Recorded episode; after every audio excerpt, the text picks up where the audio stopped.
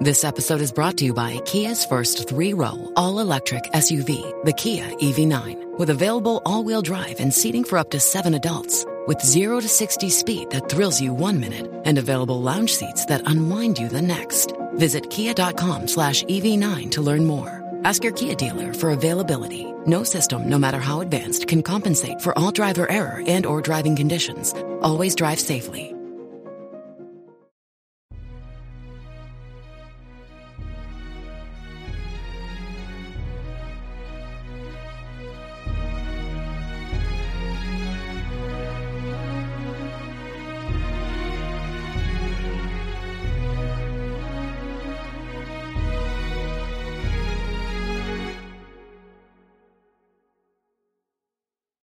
Ciao a tutti e benvenuti all'83 episodio di Pillole di Scienza. Come sempre, prima di iniziare vi invito a seguirmi anche su Facebook e su Instagram per poter usufruire anche di altri contenuti come approfondimenti, quiz e tanto altro. Bene, direi di partire con l'episodio di oggi. Oggi torniamo a quel filone del podcast legato al mistero. Qualora non l'abbiate fatto, vi invito a seguire due episodi legati a quello di oggi, creature leggendarie e criptozoologia. Già, perché oggi vi introduco un criptide. Ricordiamo un attimo brevemente di cosa si tratta. Un criptide è una creatura o presunta tale presente nel folklore di alcune culture e per la quale spesso si sono fatti avanti alcuni testimoni oculari, ma con l'assenza di prove definitive circa la sua esistenza. Quindi la scienza ufficialmente non riconosce queste creature per mancanza di prove sostanzialmente. La criptozoologia studia queste creature cercando di trovare delle prove circa la loro reale esistenza. Molto spesso vengono presi dei granchi, ma a volte ci si prende, come nel caso del calamaro gigante, per tantissimi anni rimasto come creatura leggendaria e poi rivelatasi davvero esistente. Infatti oggi il calamaro gigante, appunto, non è più considerato un criptide, ma fa parte del regno animale a tutti gli effetti. Cito per completezza alcuni criptidi che non hanno ancora fatto il salto nel regno animale e molto probabilmente non lo faranno mai. Eh, lo Yeti, il mostro di Loch Ness, ad esempio, il Chupacabra e così via, insomma. Ma una cosa ci tengo a ribadirla. Se fatta seriamente, la criptozoologia può essere davvero una materia interessante insomma studi di orme, eh, reperti biologici come ad esempio lo studio di campioni di pelliccia di determinati animali, interviste a presunti testimoni oculari, indagini a tutto tondo. Quasi mai, va detto, portano a qualcosa di concreto, ma c'è sempre una piccola parte di casi davvero interessanti. Però i criptidi che ho citato poco fa sono molto famosi, tutti li conoscono. Dovete sapere che ne esistono a centinaia perché praticamente ogni cultura popolare o quasi contiene leggende o testimoni oculari presunti che si sono fatti avanti con eh, certe storie. Oggi volevo parlarvi di una creatura che veramente in pochi conoscono. Direttamente da Sud America parliamo del Mapinguari.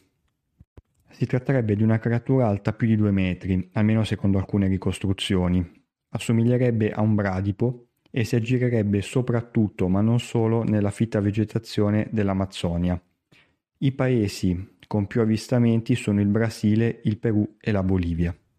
Da alcune popolazioni locali è anche chiamato Isnashi, che ha un significato molto particolare e curioso, ovvero bestia col pessimo odore. E ci sono alcuni testimoni oculari che dicono di poter confermare questa denominazione. Le caratteristiche fisiche che ho appena citato trovano d'accordo la stragrande maggioranza dei testimoni oculari, ma anche i racconti del folklore popolare. Però ce ne sono altre in cui diciamo i pareri discordanti si susseguono. Secondo alcuni infatti il Mapinguari avrebbe la pelliccia completamente nera, secondo altri invece sarebbe marroncina. Un altro aspetto curioso riguarda gli occhi. Infatti molti dicono che ne ha due, come diciamo una creatura convenzionale, secondo altri invece ne avrebbe soltanto uno come un ciclope. Alcuni testimoni parlano di altre caratteristiche ancora più inquietanti, come grandissimi e affilatissimi artigli, ma soprattutto una seconda bocca posta all'altezza dell'addome e molto grande. Quindi di fatto si tratterebbe di una creatura mostruosa. Un altro aspetto importante, confermato da molti ma non da tutti i testimoni oculari, parla di una creatura bipede, eh, secondo alcuni invece si muoverebbe a quattro zampe. Ecco, questo aspetto, questa caratteristica è molto importante perché pone il mappinguari all'interno di una macro categoria dei criptidi chiamata uomini selvaggi. A questa categorizzazione fanno parte molte altre creature, come ad esempio appunto lo Yeti. Ma come si manifesta il mappinguari?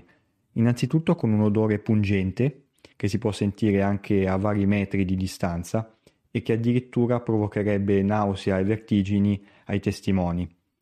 Poi con urla spaventose ed in definitiva con un comportamento molto aggressivo. Secondo una piccola minoranza di testimoni oculari, questa creatura sarebbe inoltre un animale notturno con la pelliccia che in alcuni frangenti diventerebbe di colore rossastro. Insomma, trovarselo davanti sarebbe un vero e proprio incubo. Se ci pensate, folklore più testimoni oculari combinati con un pizzico di passaparola portano il tutto a, ad un qualcosa di iperbolico, quindi ogni aspetto magari viene un po' esagerato e bisogna stare attenti un po' a fare un fattore comune razionale tra tutti gli elementi che si hanno a disposizione. Tra tutti gli avvistamenti ce n'è uno che sicuramente è più rilevante degli altri. Risale al 1937 in Brasile lungo il corso d'acqua Rio Araguaia.